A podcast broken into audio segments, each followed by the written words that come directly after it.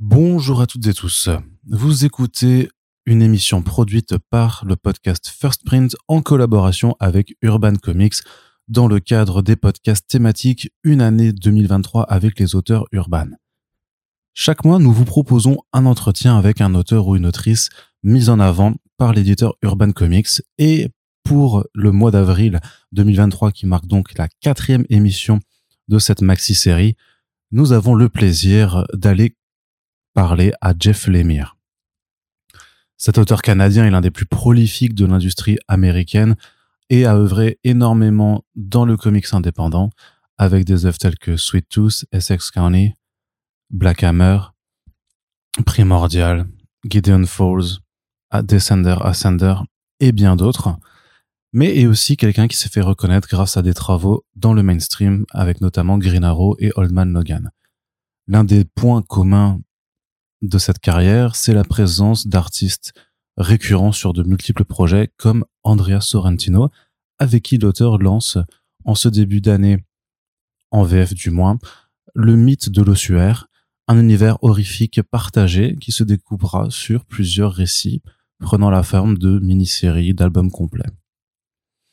C'est donc sous cet angle-là que nous avons décidé de prendre l'interview de Jeff Lemire, puisque c'est un auteur avec une carrière beaucoup trop importante pour pouvoir parler de tout en seulement une bonne heure.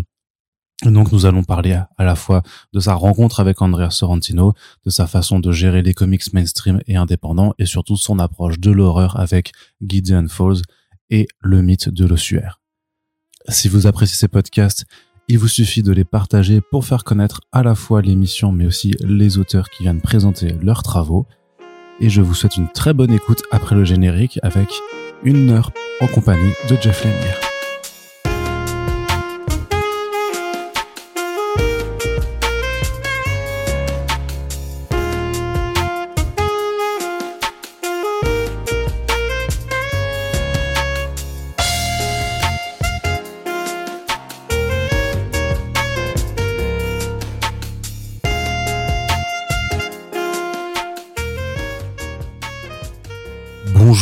Lemire, c'est un honneur et un réel plaisir de vous avoir avec nous dans le podcast Bienvenue. Merci de me recevoir. Je vais commencer par une première question qui sera très générale, évidemment. Est-ce que vous pouvez un petit peu vous présenter et nous dire si vous avez été un grand lecteur de comics avant euh, d'être amené à en écrire? Um, Oui, j'ai grandi en lisant des comics depuis tout petit. Je ne me rappelle pas exactement du moment exact, mais ça a toujours fait partie de ma vie. J'ai commencé assez tôt, vers 5-6 ans. Um, J'ai grandi dans une petite ville du Canada et là-bas il n'y avait pas de comic shop.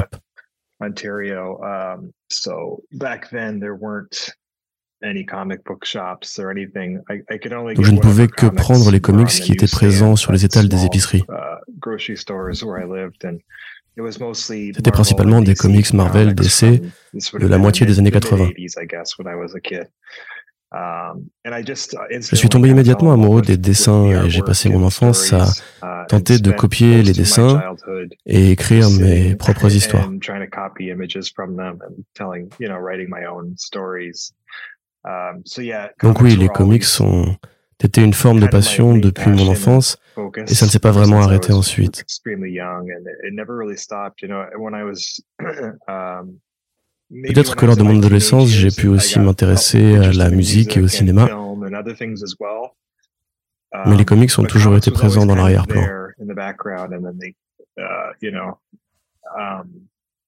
À mes 20 ans, j'ai quitté la ville dans laquelle j'avais grandi pour faire une école de cinéma à Toronto.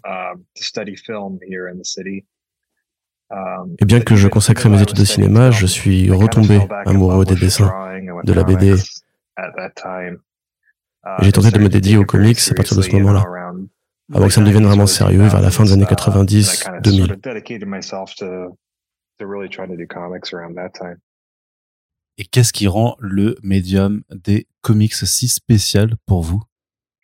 Um, Je pense que ce qui m'a attiré le plus, uh, c'est qu'à l'inverse d'un uh, film ou d'un roman, um, chaque artiste a vraiment son propre style.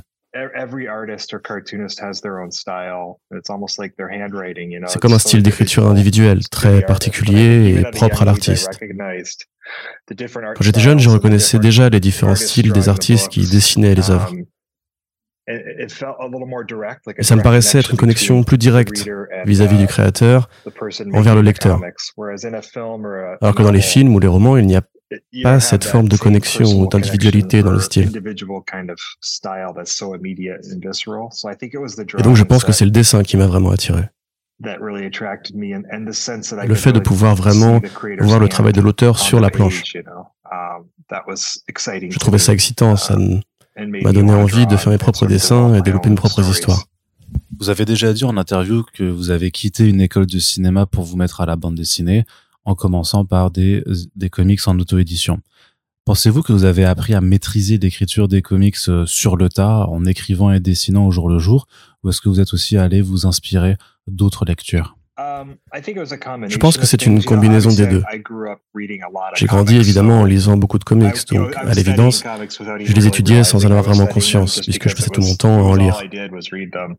Um, Et ensuite, quand je suis arrivé en école de cinéma, uh, je pense que ça m'a aidé à me concentrer, à canaliser mon énergie et à apprendre à dire des histoires, à communiquer visuellement via le langage du film et la photographie, même avec l'écriture du script. J'ai appris beaucoup de choses avec ça et je l'ai appliqué ensuite dans les comics. C'est un mélange d'études formelles, de cinéma, mais aussi de beaucoup de temps passé à lire. Et ensuite, j'ai passé beaucoup de temps à simplement rédiger, à faire des erreurs. J'ai eu du mal à trouver ma voie en tant que dessinateur pendant quelques années pour moi-même. J'ai essayé différentes choses, de faire différents types de BD en les auto-publiant pour gagner en confiance lentement et développer mon propre euh, art par la pratique. Diriez-vous quand même qu'il y a des règles d'écriture aujourd'hui pour raconter une histoire? Ou est-ce que vous faites ça à l'instinct?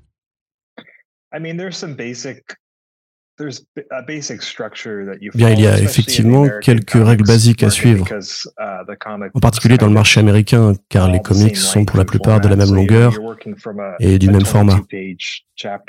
On travaille sur des chapitres de 22 pages par mois, il y a donc une structure inhérente qui vient avec ça.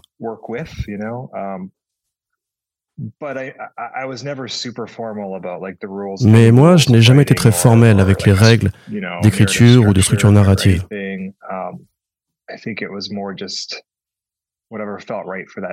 Je pense que je préfère d'abord m'occuper de ce qui fonctionne le mieux pour l'histoire et la façon qui fonctionnera le mieux pour communiquer une idée.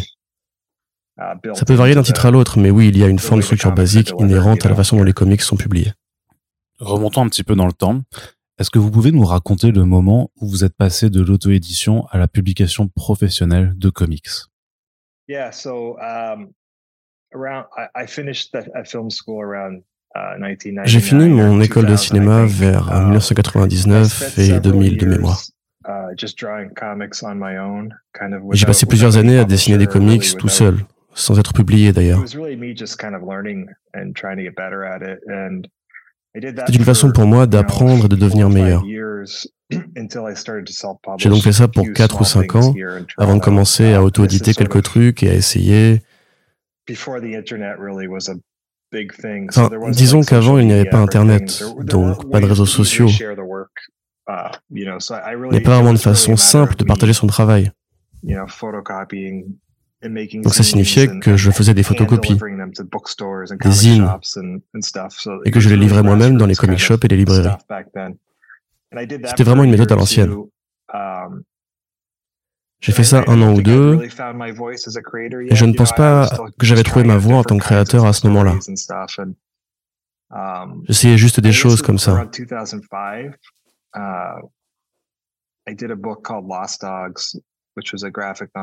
Aux alentours de 2005, j'ai fait une bande dessinée qui s'appelait Lost Dogs, qui reste assez brute de décoffrage, mais c'est là que j'ai commencé à me sentir plus en confiance.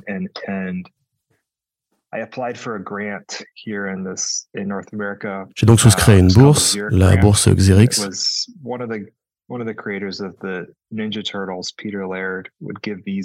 C'est Peter Laird, l'un des créateurs des Tortues Ninja, qui donnait cette bourse pour des dessinateurs émergents, qui passaient par le circuit de l'auto-édition afin de se faire connaître. J'ai soumis mon application à la bourse avec Lost Dogs et je l'ai obtenue. J'ai donc pu imprimer cette bande dessinée et la distribuer un peu plus largement. Ça n'a pas non plus été une distribution massive, mais il y avait quelques centaines de copies. Et puis j'ai commencé à bosser sur Essex County. Et là aussi, je le faisais sans éditeur, par moi-même. Mais c'est là que j'ai ressenti que c'était des histoires qui m'étaient personnelles et que j'avais passé une étape d'un point de vue créatif.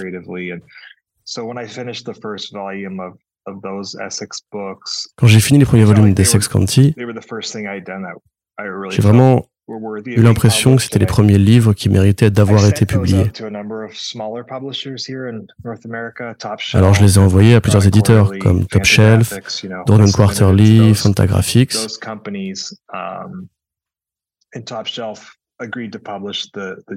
C'est Top Shelf qui a accepté de les publier. Ce sont des livres qui ont plutôt bien marché pour du comics indépendant. Ils ont reçu de bonnes critiques et des nominations et puis quelques prix. C'est ça qui a attiré l'attention de quelques éditeurs comme Vertigo, uh, par exemple, vers 2008, parmi lesquels Bob Schreck, l'un des éditeurs de ces labels, qui m'avait demandé de pitcher quelque uh, chose pour eux. Alors je leur ai pitché une BD qui s'appelait The Nobody et qu'ils ont publié en roman graphique. À partir de là, je pense qu'ils ont aimé travailler avec moi, donc j'ai uh, ensuite pitché Sweet Tooth, qui est devenu ongoing chez Vertigo. Ceci m'a amené à écrire pour d'autres artistes um, en tant que membre du staff de DC Comics. J'ai donc avancé pas après pas pendant trois ou quatre ans et au final, tout s'est agencé assez rapidement. Comment ressentez-vous la différence entre la production de comics mainstream et indépendant?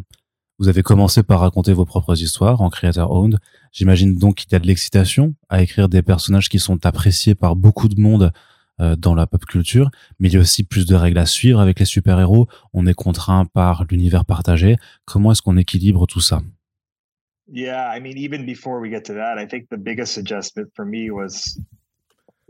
Avant même de parler de ça, je pense que le plus gros ajustement pour moi, ça a été justement d'écrire une bande dessinée que je n'allais pas dessiner moi-même, parce que je n'avais jamais vraiment fait ça avant de travailler chez DC. J'ai dû apprendre à faire ça et à laisser filer. Moi, beaucoup de l'écriture passe par le dessin, alors j'ai dû apprendre à communiquer l'histoire et mes intentions à un artiste.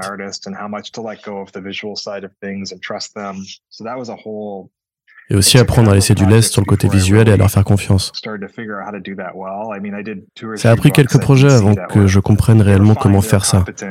Il y a deux ou trois comics au départ qui sont sympas, mais que je ne trouve pas très forts, très personnels.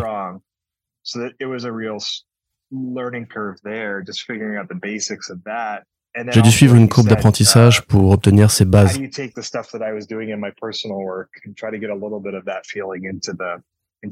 Et ensuite, comme vous uh, l'avez dit, il y avait aussi la question de comment faire pour prendre ces choses que je faisais dans mes œuvres plus personnelles et les intégrer au sein de ces grands personnages de super-héros mainstream, avec plus de suivi éditorial et moins de liberté pour faire des choses. Il faut apprendre à naviguer là-dedans. Je pense qu'il s'est passé vraiment un an ou deux avant que j'arrive à trouver mon tempo. Et pour cela, il a fallu avoir le bon uh, personnage. À l'époque, on m'avait confié le personnage d'Animal Man chez DC. Ce personnage en particulier m'a beaucoup parlé. Il était à un stade de sa vie assez semblable au mien à ce moment-là. C'était le père d'un jeune enfant, comme moi alors. C'est donc assez facile de prendre des choses qui me touchaient personnellement, en tant que parent, et les mettre dans ce héros. C'était l'accroche dont j'avais besoin pour comprendre comment mettre des choses qui venaient de moi dans ces personnages qui ne m'appartenaient pas. À ce moment-là, comme DC faisait son relaunch des New 52, il lançait 52 nouvelles séries. Animal Man wasn't a priority. You know, it was they were sometimes they were just trying different things to see what was. What, so I had a lot of freedom. That I think is they didn't. Really, Et Animal Man à l'époque n'était pas du tout une priorité. um, ils faisaient des tests pour voir ce qui marchait et ils m'ont laissé faire un peu ce que je voulais. Et ensuite, quand ça a marché, ils ont juste continué à me laisser faire. J'ai pu gagner en confiance de cette façon pour continuer d'apprendre. Et quand tu as du succès avec les choses que tu fais de ta propre façon, on te laisse poursuivre ainsi. C'est ce qui m'a mené à d'autres projets à succès. Et après, j'ai fait Green Arrow avec Andrea Sorrentino. On s'est découvert une super alchimie, lui et moi, dont on profite d'ailleurs toujours aujourd'hui. Il faut à la fois trouver un bon artiste, parce que parfois l'éditeur va choisir le dessinateur et l'équipe, et tu pourras avoir un dessinateur qui peut être très très bon, mais pour qui ta façon de raconter les choses ne servira pas les aptitudes.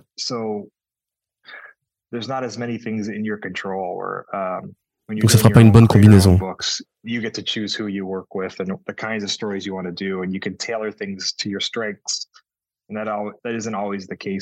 Dans le Creator Own, tu gardes plus de contrôle, tu choisis avec qui tu travailles, le genre d'histoire que tu veux. Tu peux t'appuyer sur les forces du dessinateur et ce n'est pas toujours possible avec les trucs de Marvel ou de DC. Parfois, tu as le bon personnage au bon moment avec le bon collaborateur, comme pour Moon Knight, Green Arrow ou Animal Man. Parfois, ce n'est pas le cas et le projet est un peu moins réussi. Il y a tellement de choses que tu ne peux pas contrôler quand tu fais des comics pour ces entreprises. Il y a aussi peu de chances de tomber sur la bonne combinaison au bon moment. On a évoqué Animal Man juste avant, et je me demande si c'est pas une question que vous a déjà pas mal posée, euh, puisque Animal Man, ça met en scène une famille, et ça parle d'être parent. Dans Green Arrow, ensuite, on découvrait qu'Oliver Queen avait une fille, et il y a toujours des thématiques de structure familiale qui interviennent dans chacun de vos récits, que ce soit dans Sweet Tooth, dans Royal City, ou des titres plus récents comme Family Tree la famille, c'est quelque chose qui vous effraie, qui vous fascine peut-être? Est-ce que c'est le fait d'être parent? Ou euh, si vous m'autorisez à poser la question, est-ce que vous auriez des daddy issues euh, que vous avez envie d'exorciser dans vos comics? Yeah, I don't know. I, think, um... Je ne sais pas. Je pense que c'est une forme de progression personnelle. Le premier comics que j'ai vraiment ressenti comme le mien, Essex County, qui parle d'une famille sur plusieurs générations? Et donc je me suis vraiment intéressé à ces thèmes. Et ensuite ils ont continué de me fasciner. Les familles sont un bon microcosme de la société, car n'importe quelle relation au sein d'une famille peut être très intense, très personnelle. C'est un sol très fertile pour la dramaturgie et le conflit. Je ne sais pas si c'est en moi qui fait face à des problèmes personnels ou juste une sorte de fascination. À mon avis, on peut simplement explorer sans fin ces relations et faire quelque chose de chargé émotionnellement. Alors parfois, c'est un peu plus personnel, comme pour Animal Man, où j'étais vraiment un jeune père à ce moment-là. C'était facile de prendre toutes les choses dont j'avais peur en tant que jeune papa et les mettre en métaphore dans l'histoire. Donc effectivement, parfois c'est plus personnel et parfois je suppose que ce sont juste des thèmes qui m'intéressent.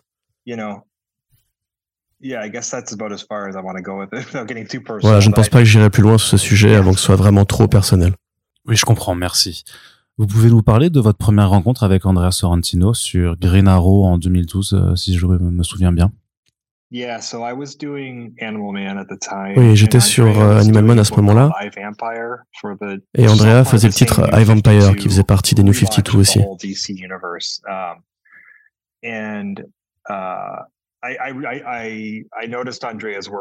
J'avais vraiment remarqué le travail d'Andreas sur cette série car c'était très différent d'autres choses qui um, sortaient à ce moment-là chez DC. Ça ne fonctionnait pas comme un comic book normal de super-héros. Um, Et c'est ce que j'ai aimé. Et puis on m'a offert l'opportunité d'écrire Green Arrow. N'était pas une série avec beaucoup de succès à ce moment-là. Avec le relaunch, ils avaient loupé le coche.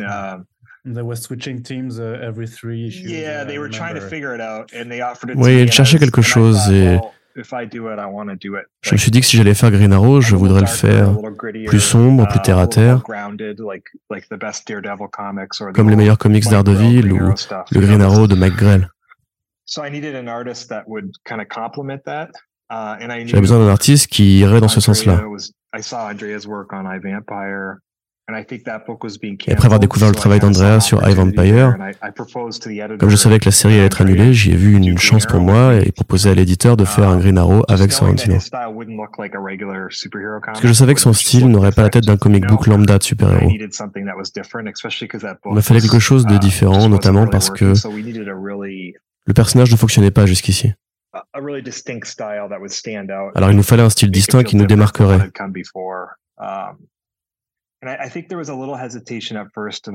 Il y a eu un peu d'hésitation au début, je crois. Parce que son travail était tellement sombre. Uh, Mais ils lui ont donné cette um, chance et ça a collé immédiatement. Il y a eu un changement très direct sur le style du point de vue créatif. Et les ventes ont décollé tout de suite. Comme pour Animal Man, quand tu sais quelque chose et que ça marche, il te donne plus de liberté. Alors ils savaient que ce qu'on avait lancé, quoi que ce soit, avait fonctionné et ils nous ont laissé continuer. On a vraiment pu construire ce partenariat dès le départ, lui et moi. À cette époque, je pense que j'avais écrit des comics pour des artistes depuis 3 ou 4 ans, donc j'étais plus à l'aise dans l'exercice. Mais je continuais aussi de dessiner mes propres projets. Je n'avais plus vraiment besoin de contrôler l'aspect visuel des planches. C'était plus facile pour moi de lâcher prise. Et Andrea avait besoin d'un scénariste qui était à l'aise avec l'idée de le laisser improviser, expérimenter et essayer des choses avec le scénario. Um, ce qui m'allait très bien. Parfois, je proposais une idée et Andrea proposait autre chose de complètement différent et souvent bien mieux. Certains pourraient trouver ça vexant du point de vue de l'ego, mais ça ne m'a pas atteint dans la mesure où j'avais encore mes comics à moi. Et je trouvais ça très cool de le voir expérimenter. Il a introduit des éléments visuels que j'incorporais ensuite dans mon histoire. On faisait vraiment des allers-retours. Ça a été pour moi une vraie collaboration et pour la première fois. Chacun de nous deux a apporté des nouveautés au récit en se nourrissant des forces de l'autre. On a adoré travailler ensemble et on s'apprécie en tant que personne. Donc quand tu as ce genre de relation, tu tiens à la protéger. Uh, Car ce n'est pas tout le temps comme ça. Um, Il est allé chez Marvel après pour faire quelques comics. Et je l'ai retrouvé là-bas. On nous a demandé de faire Old Man Logan Wolverine ensemble, ce qui était sympa aussi. Oui, donc en fait, vous avez vu André aller chez Marvel et vous avez dit, oh là là, j'ai envie de le suivre. Non, c'était pas comme ça que ça s'est fait. Qui peut se rappeler de la raison maintenant? Je crois que j'avais été chez DC depuis 5 ans à ce moment-là. J'avais juste besoin de changement. Um, c'était une coïncidence qu'il avait bougé aussi. Et même si on a apprécié notre travail chez Marvel, on a senti qu'on devait faire quelque chose qui nous appartenait réellement et qu'on aurait créé. C'est là qu'on a démarré ce qui deviendra Gideon Falls chez Image Comics. Dans le premier tome de Gideon Falls, vous expliquez que l'idée initiale de cette série euh, vous est venue des années et des années auparavant, que le personnage de Norton était dans votre tête depuis très longtemps. Quand j'étudiais le cinéma, la version du personnage de Gideon Falls, ou du moins cette première version, était né dans un court métrage que je devais faire pour ma deuxième ou ma troisième année. Je crois que je me baladais en ville et que j'ai vu des ordures dans une allée. J'ai eu cette idée d'un personnage fou qui étudierait les ordures de la ville. Et tomberait ensuite sur une conspiration surnaturelle. J'ai eu cette idée et j'en ai fait un court métrage.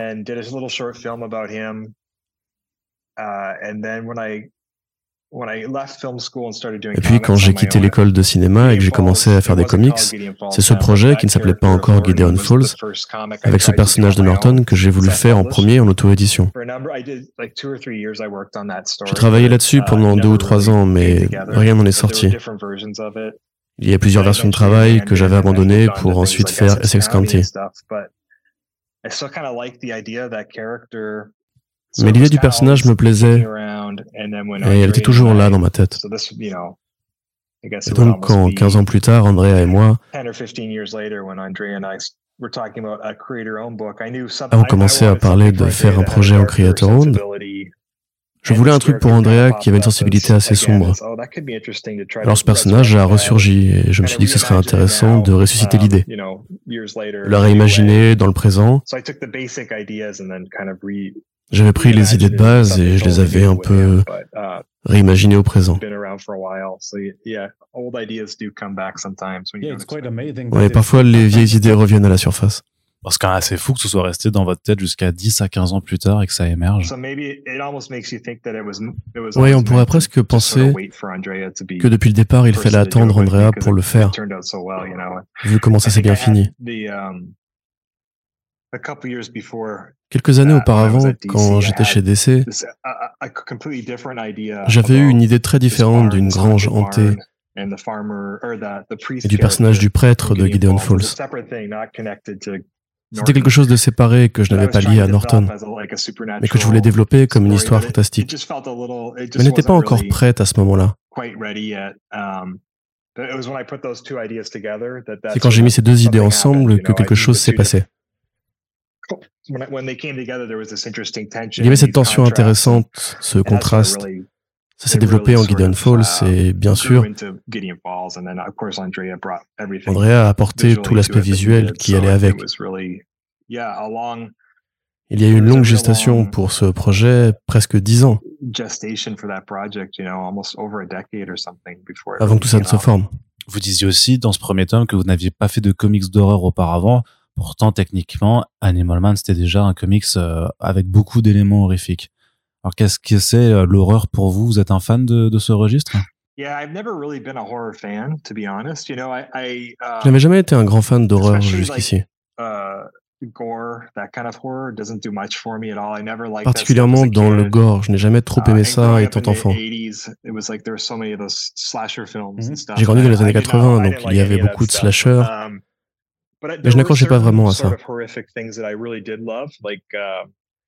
Mais il y a des formes d'horreur que j'adore.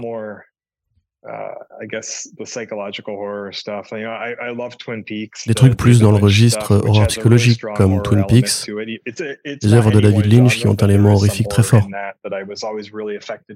n'est pas au goût de tout le monde, mais il y a effectivement une forme d'épouvante là-dedans, qui m'a vraiment touché. J'ai aussi adoré le Shining de Stanley Kubrick. Ce sont des choses que je trouve très intenses, pas très gore, mais psychologiques.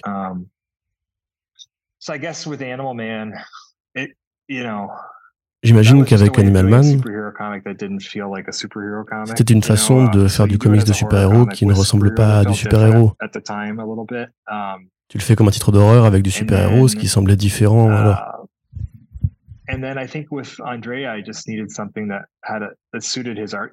Et puis je pense qu'avec Andrea, il fallait que quelque chose se produise qui corresponde à son style. Quelque chose de plus sombre. Donc bien que Gideon Falls soit un titre d'horreur, c'est aussi un titre de science-fiction. Une combinaison de registres.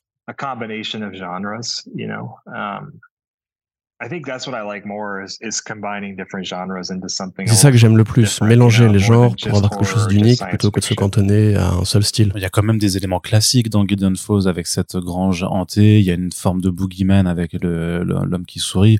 Euh, vous avez fait des recherches pour incorporer ces éléments? Non, ce sont des choses qui sont dans ta tête avec tout ce que tu lis et ce que tu vois au cours de ta vie.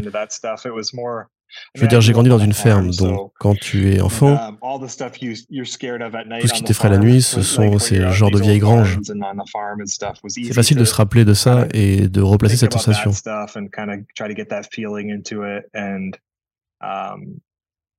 Ce que j'aime dans l'horreur avec Animal Man et aussi avec Gideon Falls, c'est qu'on parle dans les deux cas de famille. Et comme vous l'avez dit, j'y retourne souvent. Avec Animal Man, il y avait cette histoire de famille, et dans Gideon Falls, il a ce um, frère et cette sœur. les choses horrifiques ne deviennent qu'une forme de métaphore de tout ça.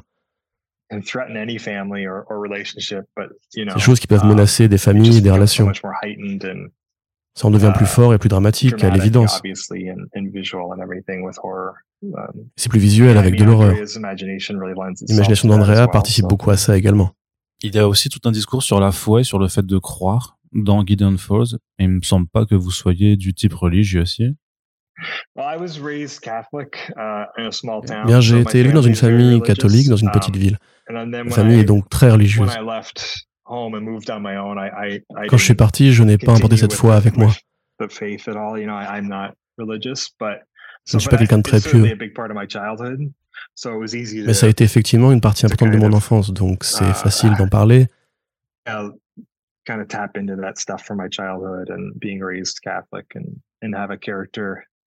Et d'avoir un personnage comme celui du prêtre, par exemple. Je trouve ça intéressant parce que dans les films, le prêtre est souvent un exorciste. C'est une forme de personnage assez unidimensionnel. Et je voulais en créer un qui serait plus crédible, avec des défauts. Je trouvais ça intéressant à explorer. Et toute cette idée de l'horreur cosmique et comment il se raccroche à sa foi, alors qu'il voit des choses tellement plus grandes et plus effrayantes que tout ce qu'il a pu prêcher. Est-ce que vous aviez prévu de plonger dès le départ dans ces histoires de terres parallèles qui arrivent vers la fin du premier arc, ou est-ce que c'est quelque chose qui arrive un petit peu plus tard? Parce que dans le Creator Owned, on ne sait jamais combien de temps on va pouvoir tenir une série. Cette chose-là, c'est commun à toutes les créations originales. Tu ne sais pas combien de temps ça va durer, um, parce que ça dépend réellement des ventes. Donc même aujourd'hui, quand j'écris des séries, j'ai pour habitude d'avoir une version courte et une version longue qui racontent en gros la même chose, mais la version courte va raconter toute l'histoire au cas où la BD ne pourra pas tenir très longtemps. Il faut quand même avoir toute l'histoire quand c'est fini. Mais si ça se passe bien, tu peux étendre et passer par toutes sortes d'endroits avant d'arriver au même point final. Avec Gideon, je connaissais la conclusion. je savais qu'il y aurait au moins un monde parallèle, le monde de Norton et le monde de Wilfred. Et je pouvais raconter une version courte du récit qui dirait la même chose, mais de façon plus précise. Mais avec le succès, j'ai su que les mondes parallèles allaient ouvrir toutes sortes de portes et qu'on pouvait vraiment aller dans tous les sens. Je ne savais pas exactement combien de mondes il y aurait et sur quelle durée on s'étalerait, mais je savais que ce serait cet aspect que je pourrais développer. Je fais donc ça encore maintenant, une version courte, une version longue, comme un filet de sûreté. Ce qui est bien car tu sais toujours où tu dois uh, atterrir. Et ensuite, tu as la liberté d'explorer d'autres choses.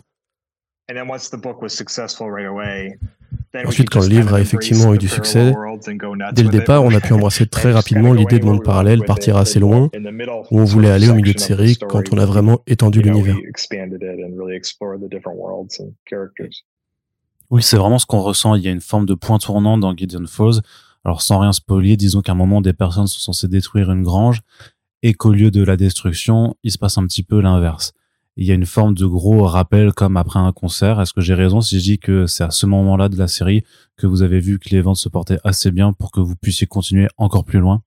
Oui, complètement. Je crois que je vois de quoi tu parles et c'est effectivement ça l'idée. L'histoire allait dans une direction et aurait été plus courte, mais la liberté qu'on a eue a ouvert ces opportunités et a permis au scénario d'être moins prévisible.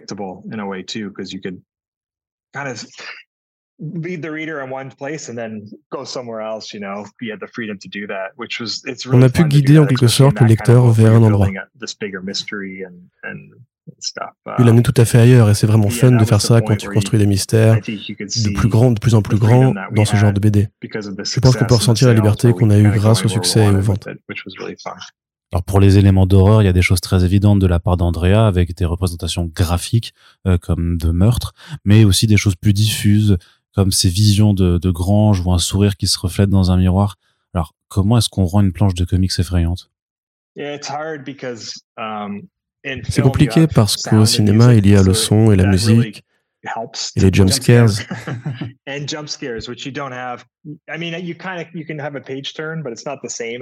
Bon, tu peux avoir le page turn, mais ce n'est pas la même chose. Je pense qu'il faut se reposer sur l'installation lente et graduelle d'une sensation de malaise. Et c'est là que la collaboration rentre vraiment en compte. Moi, je m'occupe plus du rythme de l'histoire, um, car le rythme et le timing, c'est exactement ce que tu ne peux pas contrôler dans un comics euh, chez le lecteur. Tu peux donc construire la sensation de malaise avec les personnages, et j'ai aussi fait ça avec l'histoire, la caractérisation. Et puis il y a ces moments dont tu sais qu'ils vont être effrayants, ou du moins qu'ils vont te retourner la tête.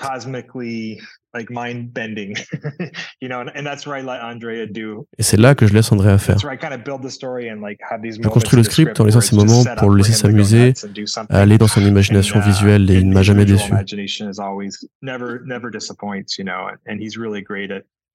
Il est très doué pour ça, pour donner une imagerie dérangeante. Parfois juste très mystérieuse parce que tu as envie d'examiner, tu as envie de voir comment il a construit la page. En sachant qu'il sait faire ça, ça m'a poussé à écrire le script autour de ces instants-là pour lui. Il y a plusieurs passages où Andrea se laisse complètement aller sur le découpage, avec des figures cubiques étalées sur des doubles pages. Et c'est un peu devenu une caractéristique de, de vos travaux à tous les deux. Euh, mais vous me dites du coup que vous n'écrivez jamais ces passages. C'est toujours Andrea qui imagine cette mise en scène? Um, it's different for each,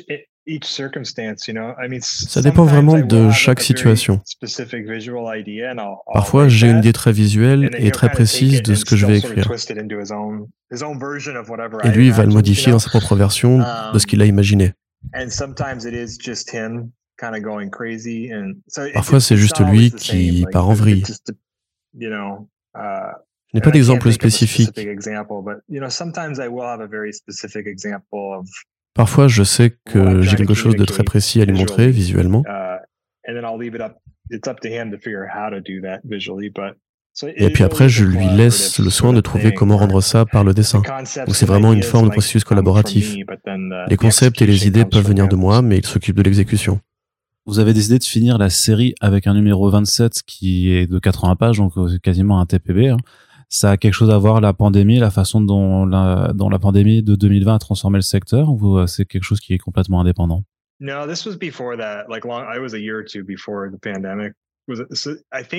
Non, c'est une décision qu'on a prise uh, environ un an ou deux avant la pandémie. Je crois que ce qui s'est passé, c'est que j'étais en train d'écrire le dernier arc de la série qui aurait dû s'étaler sur cinq numéros de façon classique.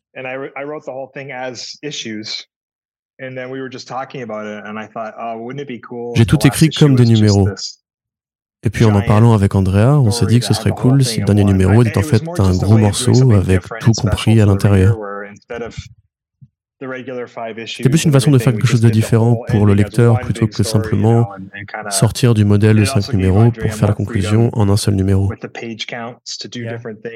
Ça a donné plus de liberté à Andrea aussi en termes de rythme. Puisqu'on n'est plus enfermé dans la structure à 22 pages. Il pouvait donc aller plus loin de temps en temps. Um, et ça a permis de donner cette sensation de grandeur et d'avoir une conclusion assez spéciale. Mais ce n'était pas lié à la pandémie parce que la pandémie a quand même changé pas mal de choses dans l'industrie, comme l'émergence de nouvelles plateformes comme Substack sur laquelle vous êtes. Comment est-ce que vous percevez ces changements qui touchent le milieu entre l'arrivée de Substack, de bad d'éditeurs comme Bad ID ou Distillery qui a tout juste été annoncé? Quel est votre ressenti là-dessus? En ce moment, c'est une période étrange et qui est liée, à mon avis, à différentes choses. Bien sûr, c'est lié à la pandémie, mais aussi à une sorte de changement du paysage culturel. Um, je ne peux seulement parler que du marché américain. C'est celui que je connais et c'est sans doute très différent en France. Mais aux États-Unis, depuis plusieurs décennies, c'était les comics Marvel et DC qui amenaient les gens dans les comic shops. Chaque semaine, le mercredi, à l'intérieur des boutiques, les gens découvraient ensuite um, sur place des titres en Creator Own de Dark Horse et autres. Mais avec la pandémie, les gens ne pouvaient plus aller dans les boutiques.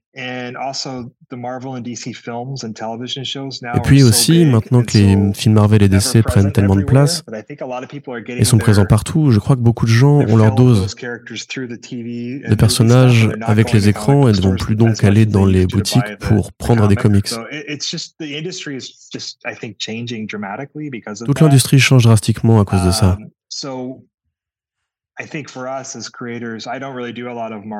Pour nous, en tant que créateurs, en tout cas moi, je ne fais plus beaucoup de Marvel ou de DC. Je me concentre surtout sur mes créations. Et je dois prendre en compte le fait qu'il y a moins de personnes qui se rendent en boutique, et donc je dois expérimenter d'autres façons de publier mon travail.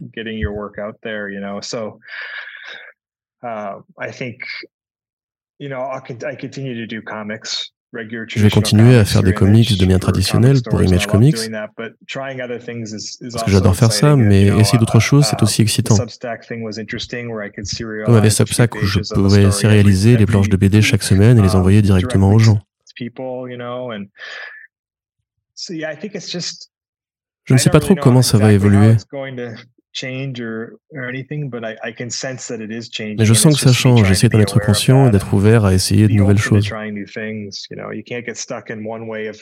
ne peux pas te contenter d'une seule façon de faire les comics vu que tout change si rapidement. Malgré tous ces changements, vous êtes l'un des auteurs les plus prolifiques de l'industrie. Comment est-ce que vous faites pour écrire autant de séries de comics en même temps?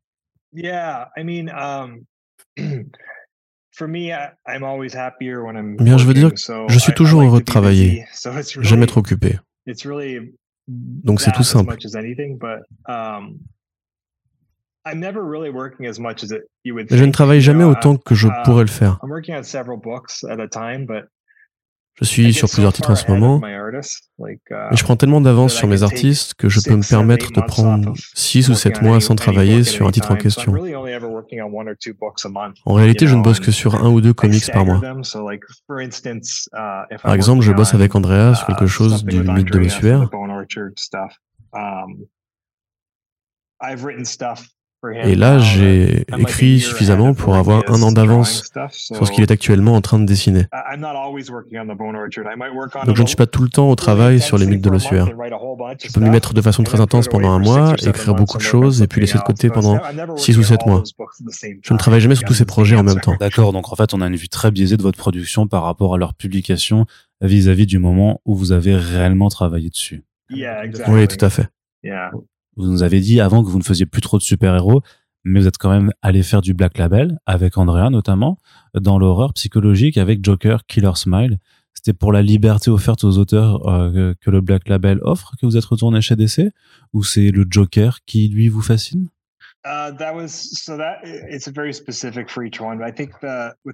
Il y a quelque chose de spécifique dans toutes les situations. En ce qui concerne le Joker, Andrea et moi étions sur Gideon Falls, mais on avait beaucoup d'avance sur nos deadlines. Je suis très rapide et lui aussi. On avait donc plusieurs mois d'avance sur les numéros qu'il fallait livrer. Et je crois qu'Andrea avait vraiment envie de faire quelque chose avec Batman. Alors il me demandait de pitcher quelque chose. C'est lui qui voulait, moi qui ai dit d'accord, et on en a parlé au Black Label. Et pour je ne sais quelle raison, il voulait ensuite plus d'histoires sur le Joker. Oh bah il y avait un film à venir, il me semble. Oui, ça doit avoir un rapport avec ça. Donc voilà, on a fait ça parce qu'Andrea le voulait et qu'on avait le temps. Mais c'est pas compliqué d'écrire quelque chose de neuf sur un personnage qui existe depuis 80 ans. Pour moi, ça a vraiment été difficile. Je savais que dans tous les cas, il allait dessiner quelque chose de très cool, mais je n'aimais pas le personnage plus que ça. Je n'avais pas trop d'idées. Um, ça m'a pris un peu de temps à trouver quelque chose qui m'intéresserait moi. J'ai un peu galéré à trouver ce point d'accroche pour le personnage et pour une histoire entière. Uh, et que j'aurais envie de découvrir et qui me paraîtrait sincère. Mais j'ai quand même fini par le faire. Mais ça a été difficile au début. Donc c'est l'idée du petit personnage de Meter Smiles et l'idée de faire du Joker un monstre de conte pour enfants qui a été euh, l'idée salvatrice. Oui. Parfois tu as juste une petite image qui va te suffire à construire quelque chose. Uh, ça m'a semblé amusant et intéressant et c'est parti de là. Alors, avant de terminer avec le mythe de l'ossuaire, une autre question. Vous travaillez souvent en duo avec vos artistes. donc avec Andrea, mais aussi Dustin Nguyen ou Gabriel Walta. Comment est-ce que vous choisissez ces artistes et avec qui vous entretenez ces longues relations? Je travaille avec beaucoup de um, dessinateurs, mais des fois, il se forme quelque chose de spécial. Une vraie connexion. Et tu ressens que ton écriture s'accorde très bien à leur dessin. Et quand ça arrive, comme avec euh, Andrea, Dustin ou maintenant avec um, Gabriel, je perçois très bien la valeur que ça a parce que ça arrive justement rarement. Donc quand je tombe dessus, comme tu dis, je veux nourrir ces relations et les faire durer, car elles ont de la valeur. Et c'est plus dur que tu ne le penses de trouver des collaborateurs à qui tu fais confiance. Um, tu as envie de travailler autant que possible avec ce genre de personnes, j'imagine.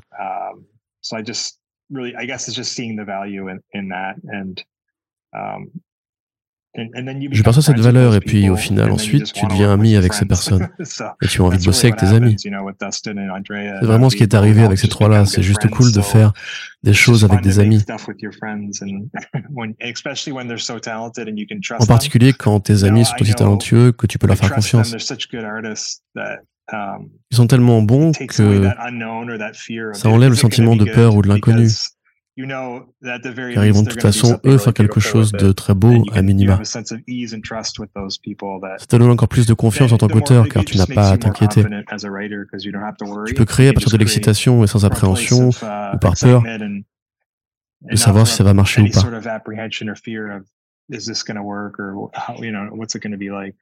Mais vous adaptez votre façon d'écrire à chaque artiste, j'imagine. Oui, ils sont très différents. J'aurais des idées différentes pour chaque artiste. Je vais penser en termes d'histoire. Pour Andrea et Dustin, de manière complètement opposée, en me basant sur leurs forces. Chaque collaboration donne naissance à une forme de style, une sorte de voix que tu peux explorer. Parfois, tu veux faire des choses différentes, ne pas raconter le même type d'histoire. Avec André, on est sur des choses plus sombres, évidemment, dans l'horreur psychologique et expérimentale, alors qu'avec Dustin, on est plus doué pour faire des histoires avec des enfants, pour je ne sais quelle raison. Et avec Gabriel, on essaie aussi de trouver une autre manière de créer notre style. Donc oui, tu essaies de trouver des histoires qui vont avec différentes relations. On termine donc l'interview avec le mythe de l'ossuaire qui vient de démarrer sa publication en France. Qu'est-ce que vous pouvez nous dire de ce projet qui vous réunit une nouvelle fois avec Andrea pour faire encore de l'horreur? C'est-à-dire que vous ne vous lassez pas de faire de l'horreur avec Andrea Sorrentino Bien pas vraiment, parce qu'il y a encore tellement de choses à explorer. On a trouvé notre voix en commun avec Gideon Falls et on a adoré faire ce travail ensemble. Et on voulait aussi le finir proprement et faire en sorte que ce soit une histoire complète. Donc, quand ça s'est fini, il fallait que nous trouvions une nouvelle façon de faire des histoires avec la même vibe.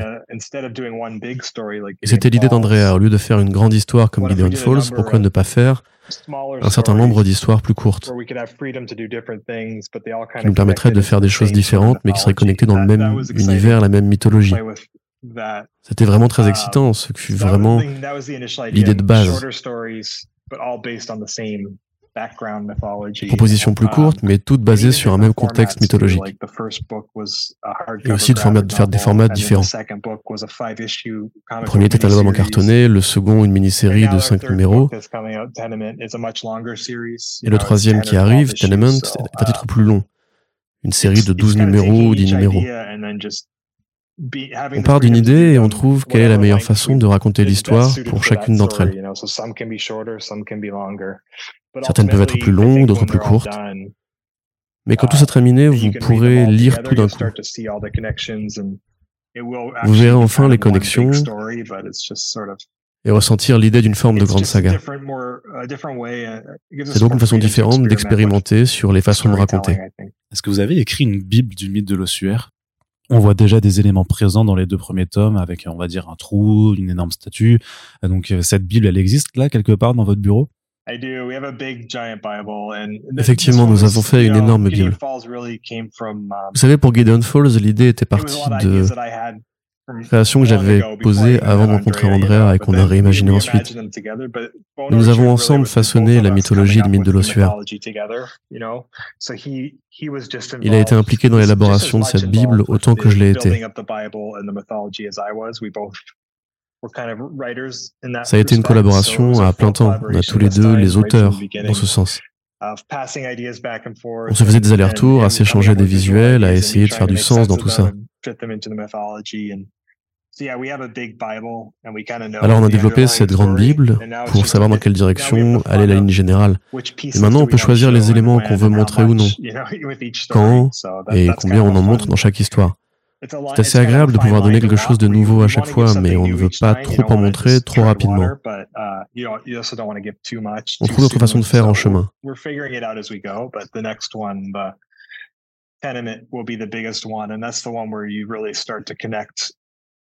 Et le prochain, ce sera vraiment le moment où vous allez pouvoir connecter les éléments des précédentes histoires dans un truc bien plus grand.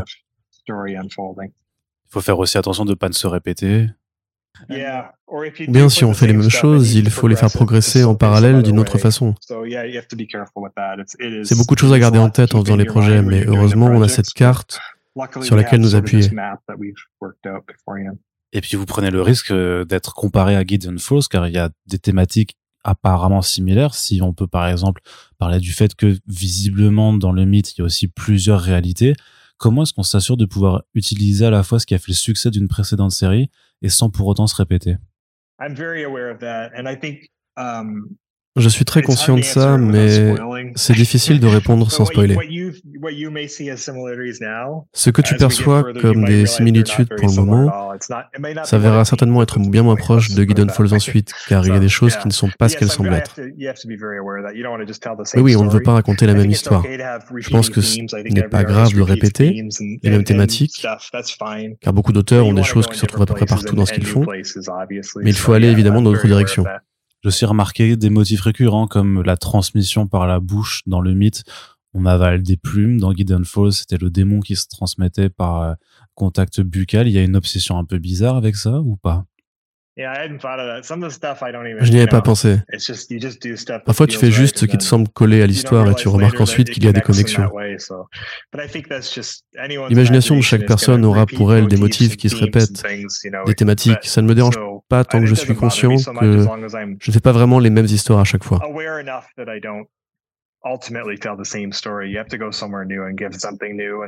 faut faire quelque chose de neuf, surprendre les lecteurs, et oui, c'est quelque chose que je ferai. Vous n'avez pas regardé de films d'horreur pour le mythe? Non, même pas The Lighthouse? J'ai vu The Lighthouse. Parce qu'Andrea m'en a parlé. C'était après qu'on ait fait le passage. Il m'a dit que ça lui avait rappelé ça, mais en dehors de celui-ci, non, je n'aime toujours pas les films d'horreur. Et même si la prochaine série du mythe de l'ossuaire sera plus longue, j'ai l'impression qu'on voit de moins en moins de longues séries comme Gideon Falls en Creator Round. C'est pas quelque chose que vous prévoyez pour le mythe de l'ossuaire J'adorerais. C'est ce que je fais en ce moment avec Gabriel uh, Walta, Phantom Road, qui est censé être une série de plus long terme, comme Gideon Falls ou Descender. Uh, Et encore une fois, tout ça va dépendre des ventes. Il faut attendre de um, voir comment ça va se comporter sur le marché. Je vois l'intérêt dans les deux formats, des séries longues comme Sweet Tooth et Gideon Falls, sur lesquelles tu peux raconter de longues histoires avec tes personnages. Très bien l'importance que ça, mais d'autres idées, comme certaines du mythe de l'ossuaire, me paraissent plus adéquates dans un format plus contenu. Il faut que ton récit serve l'idée de la meilleure façon possible. Je vois l'intérêt des deux et j'ai envie de continuer à faire des séries longues car c'est aussi avec ça que j'ai grandi, des titres de Vertigo et j'ai adoré ça. Je me vois très bien refaire de Longue avec Andrea après le mythe de l'ossuaire, bien sûr. Est-ce que vous avez prévu une forme d'adaptation? Parce qu'on parle d'un projet d'univers horrifique partagé et la notion d'univers partagé, c'est présent partout aujourd'hui dans la pop culture. C'est quelque chose que vous aviez en tête en bâtissant le mythe? Uh, pas vraiment, c'était plutôt une nouvelle façon de raconter des histoires et de nous laisser la liberté de les développer de différentes façons. Bien sûr, tu ne peux pas ignorer tout l'aspect cinéma et télévision de l'industrie, tellement c'est devenu important dans le business. Plusieurs de mes travaux ont déjà été adaptés à la télévision à présent. Nous sommes conscients de ça, mais ça n'a pas du tout été le facteur de motivation pour lancer ce projet. Et il n'y a aucun plan d'adaptation pour le moment, mais on ne sait pas encore ce qui peut arriver. Oui, parce qu'il y a Sweet Tooth qui a été adapté, il y a aussi SX Carney. Euh, on, peut dire que vous avez un pied dans cette industrie? Ce n'est pas aussi important pour moi que les comics. J'ai passé toute l'année dernière à travailler sur l'adaptation de Essex County au Canada. Ça a fait une année pleine à ne pas travailler sur des comics. J'ai trouvé ça difficile.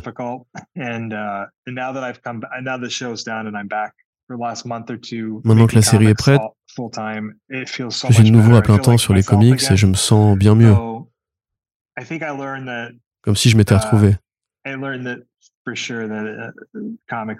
retrouvé. J'ai appris que ce sont les comics qui me rendent heureux. Et en même temps, quand on a l'opportunité de voir ses travaux adaptés, il faut être ouvert. Je